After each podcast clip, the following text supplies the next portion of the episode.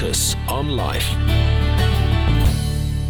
Hello, welcome to Lucas on Life. I'm Jeff Lucas, and it all started when I came across a book with a really intriguing title. It's called Too Soon Old, Too Late Smart 30 True Things You Need to Know, written by a man called Dr. Gordon Livingston. Now, I don't feel qualified to recommend the book. Frankly, I haven't read it. But I have seen some great chapter headings in the online promotion.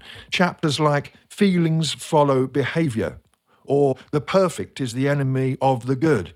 And here's an intriguing one Life's two most important questions are why and why not.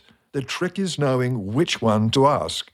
And here's another theme that I've actually preached on our greatest strengths are our greatest weaknesses. There are many things that I wish I'd known many years ago. And this is not just about a hunger for more information.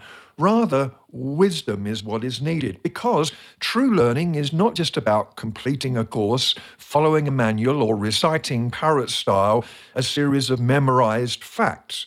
In real learning, life itself, life with all its ups and downs, life is the classroom. Our everyday is the academy. But wisdom takes time to develop. Yes, a lifetime. What matters is that we learn from our wrong turns and mistakes and continue to grow.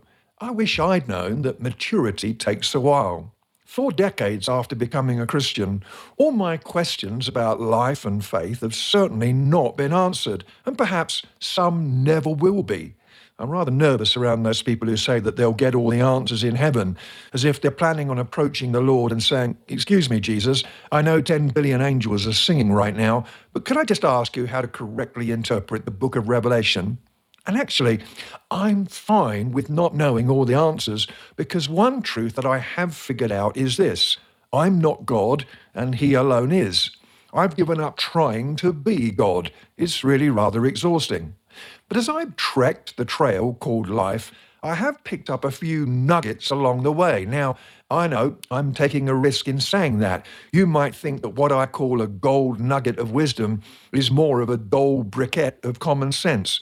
Nevertheless, over the next few programs, I'd like to pass on a few insights that might just be helpful. So, tonight and for the next week or three, let me share what I wish I'd known I'm sharing a few things that I wish I'd known.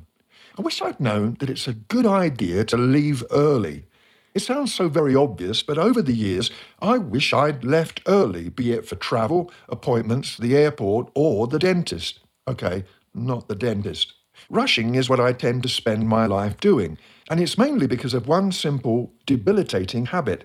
I like to calculate how much time it will take me to get somewhere and then leave with exactly that amount of time to complete the journey.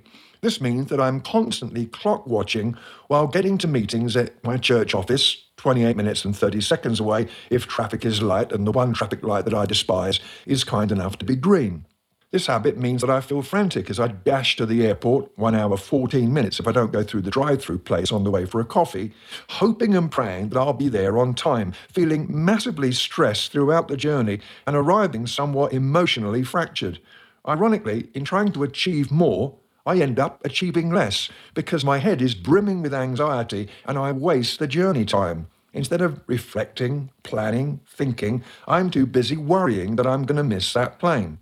I've also sprinted through airports to get to departure gates, and on one occasion, many years ago, our plane actually pulled away onto the runway, but because my last minute antics had caused two families to be late, that's a lot of empty seats, they actually pulled the airplane back to the gate and allowed us all on, something that would never happen today. The sound of tut tutting from the other passengers as our breathless, sweaty little group boarded the then delayed plane was understandably deafening.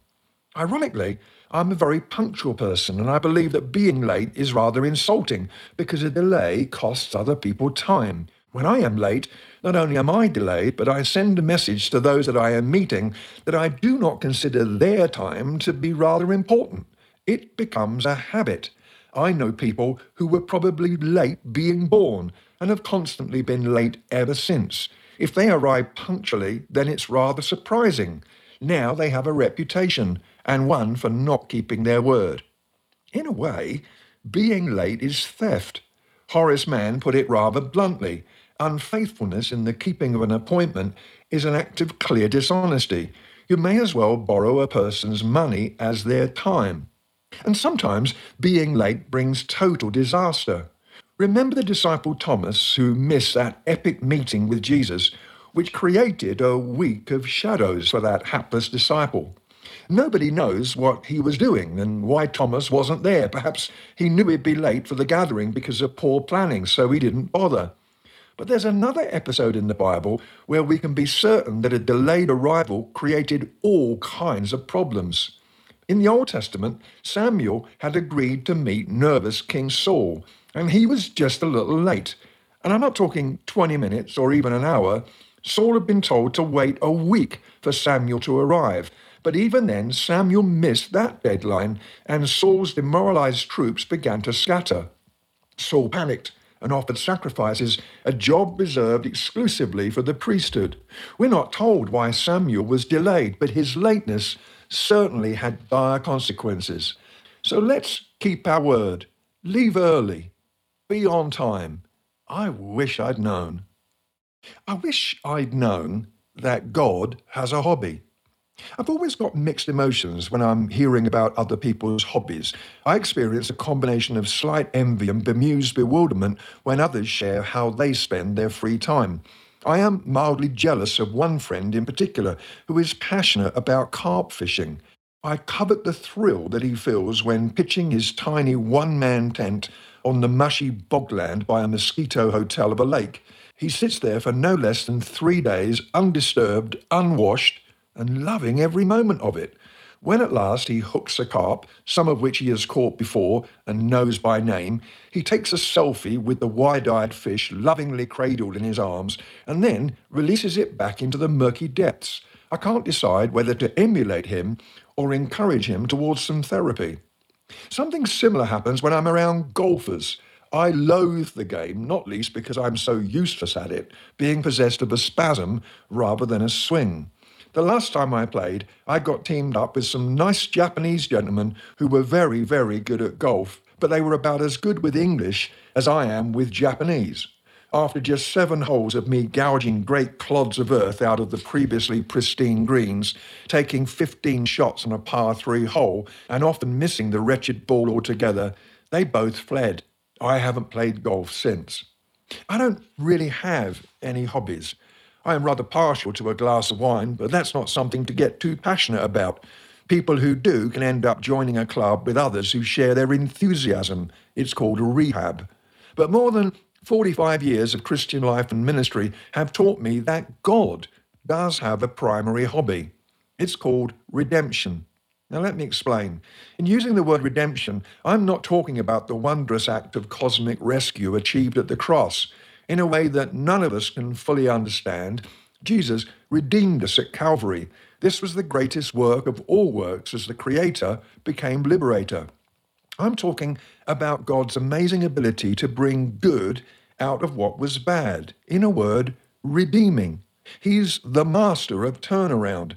He doesn't just forgive what he was not the architect of, but takes our myriad muck ups and messes that we mucked up and messed up humans make and brings something beautiful out of them.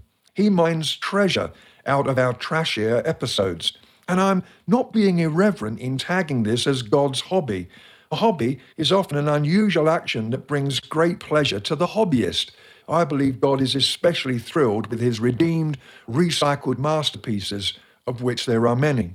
Whiny, petulant Israel huffed and puffed and stamped her national foot, demanding a human king, which was never the plan.